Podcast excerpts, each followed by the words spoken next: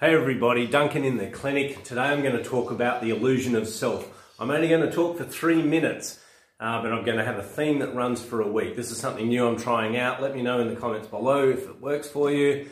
Um, tell me how it goes. Okay, so the illusion of self. We carry stories about ourselves. We have stories that we use to describe and to frame and to make take an understanding of our place in the world um, that we just sort of turn these stories around in our head. So when we think about our past, we frame all the events of our past in a way that puts us at the center of that event and helps us understand why that event happened or what happened to us. And we often will frame those in a very favorable light. You know, when um, something bad has happened to us, it's not that we participated in something that became bad.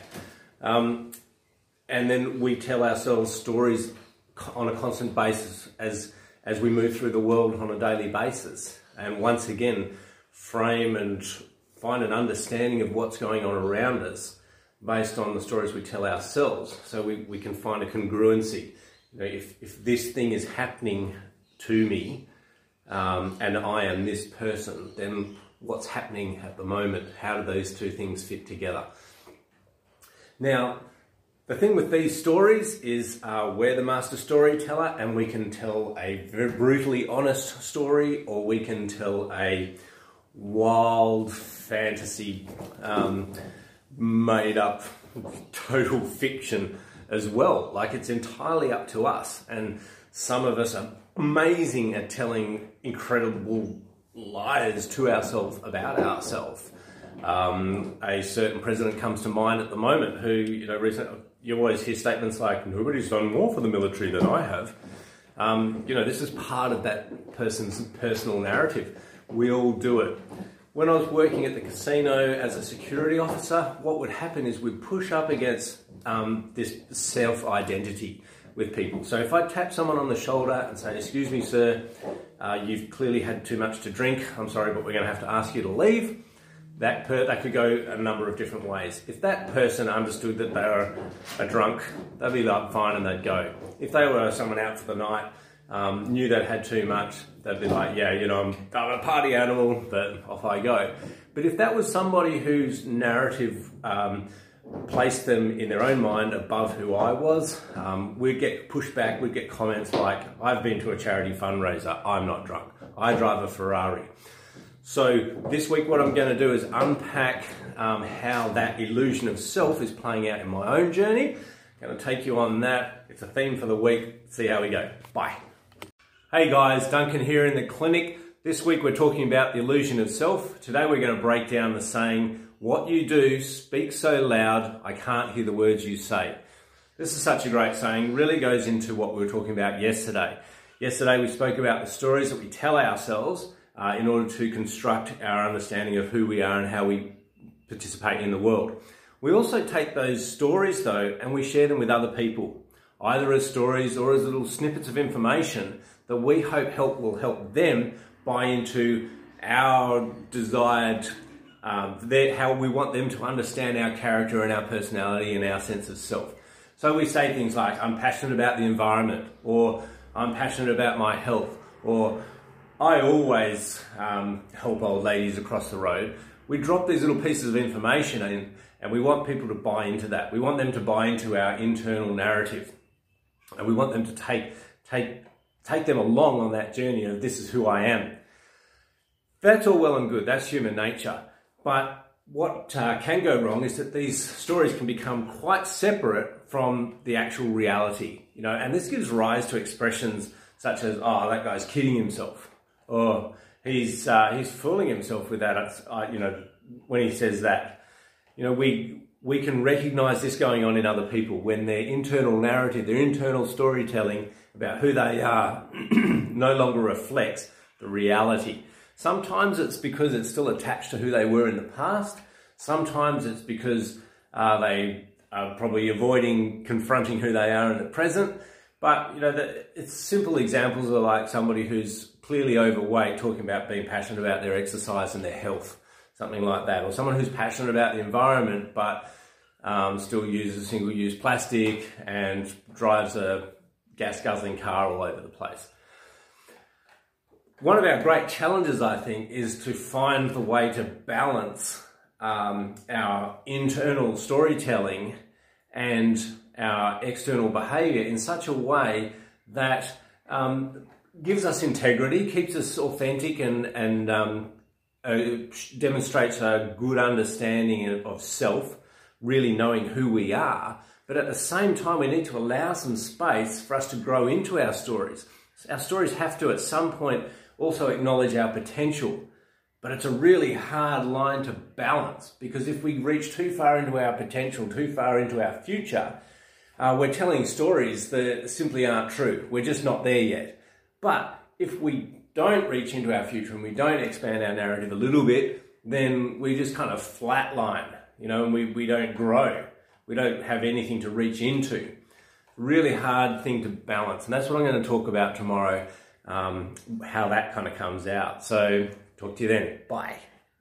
Hey guys, Duncan here in the clinic. Today we're uh, continuing the theme of illusion of self and talking about persistence versus delusion. So the stories that we tell ourselves and we tell others uh, can be closely aligned with the truth of who we are and where we're going, or they can be wildly disparate. But the question is, how do we tell the difference?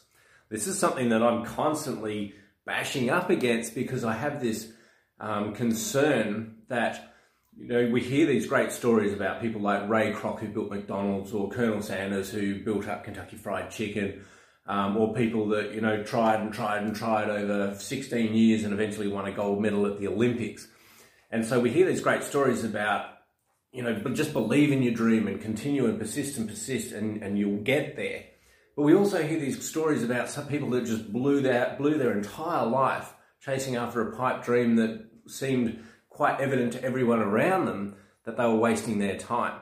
And I struggle with this because when we move from failure to failure to failure, failing forward, or as Churchill talks about optim, um, happiness being moving from failure to failure without any loss of enthusiasm, that's success. We always press up against this question of, well, I press up against this question, am I just delusional? Am I chasing after a pipe dream? Am I going to be one of those people that people that, you know, will turn around at the end of their life and go, man, there's something there that I just didn't get. Everyone around me going, dude, you just you chased the wrong thing. You were never going to get it. It was so obvious.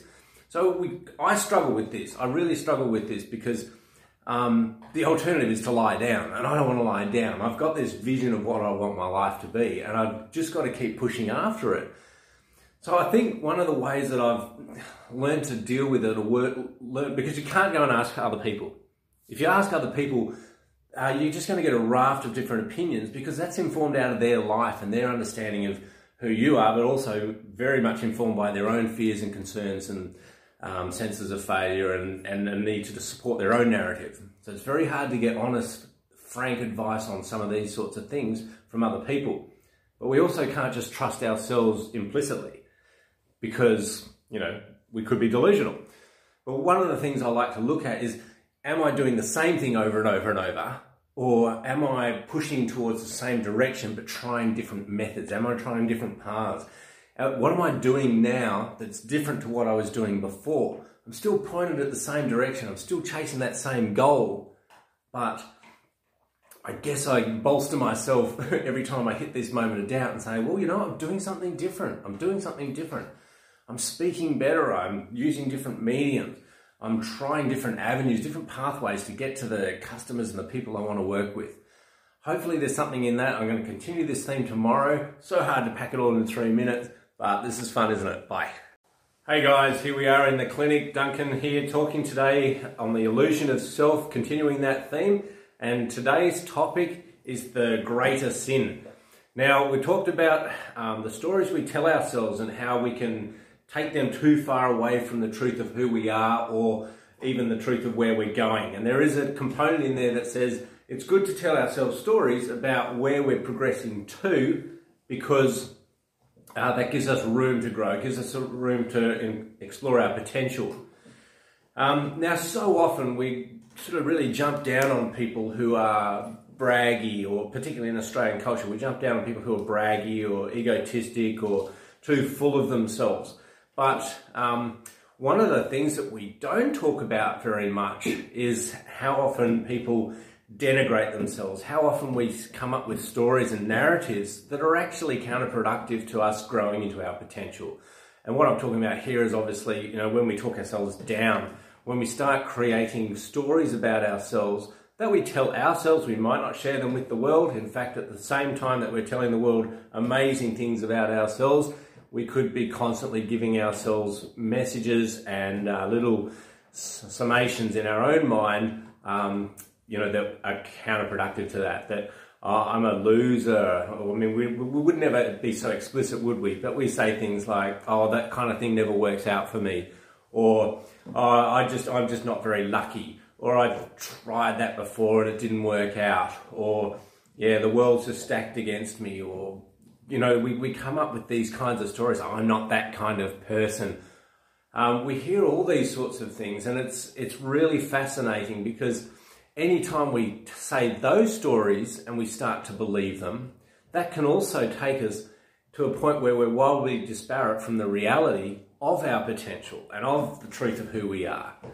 Um, I, I, here's a good good example, or sort of good example. A couple of years ago, several years ago, I was crawling around under a desk, and um, I was trying to plug in some cords, and I was feeling really cramped. I was feeling really sort of uncomfortable, and I said out loud, "Oh, I'm too old for this." And that was a moment where I suddenly was really snapped out and went, "Oh my god, that's not a great narrative. That's not a story I want to keep telling myself because I'm only going to get older." And that all that does is allow me to become lazy and give me an excuse uh, to stop pushing myself physically and trying to improve myself physically. What I said immediately after that is, no, no, that's not true. Actually, the truth is, I'm too inflexible for this. I can fix inflexible. I can't fix getting older, but I can fix personal conditioning. So we've got to watch the words that come out of our mouth and that come around in our mind. That's the greatest sin. Don't wipe, uh, don't press down on your own potential. See you tomorrow. Hey guys, Duncan here. Going to tell you a quick story today to wrap up the illusion of self. So very recently, I did share in a post that a friend had come up to me and given me a big hug in the climbing gym uh, and said that I'd helped him move some stuff in his life.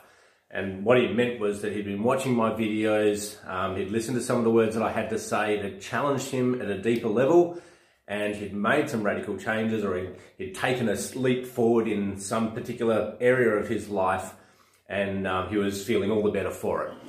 And he finished that, um, you know, because I asked him, oh, what particular things helped or whatever, and, you know, what particular posts do you engage with, and, you know, just looked a little bit more to understand how I could better um, deliver what I'm delivering in a way that supports people and helps people.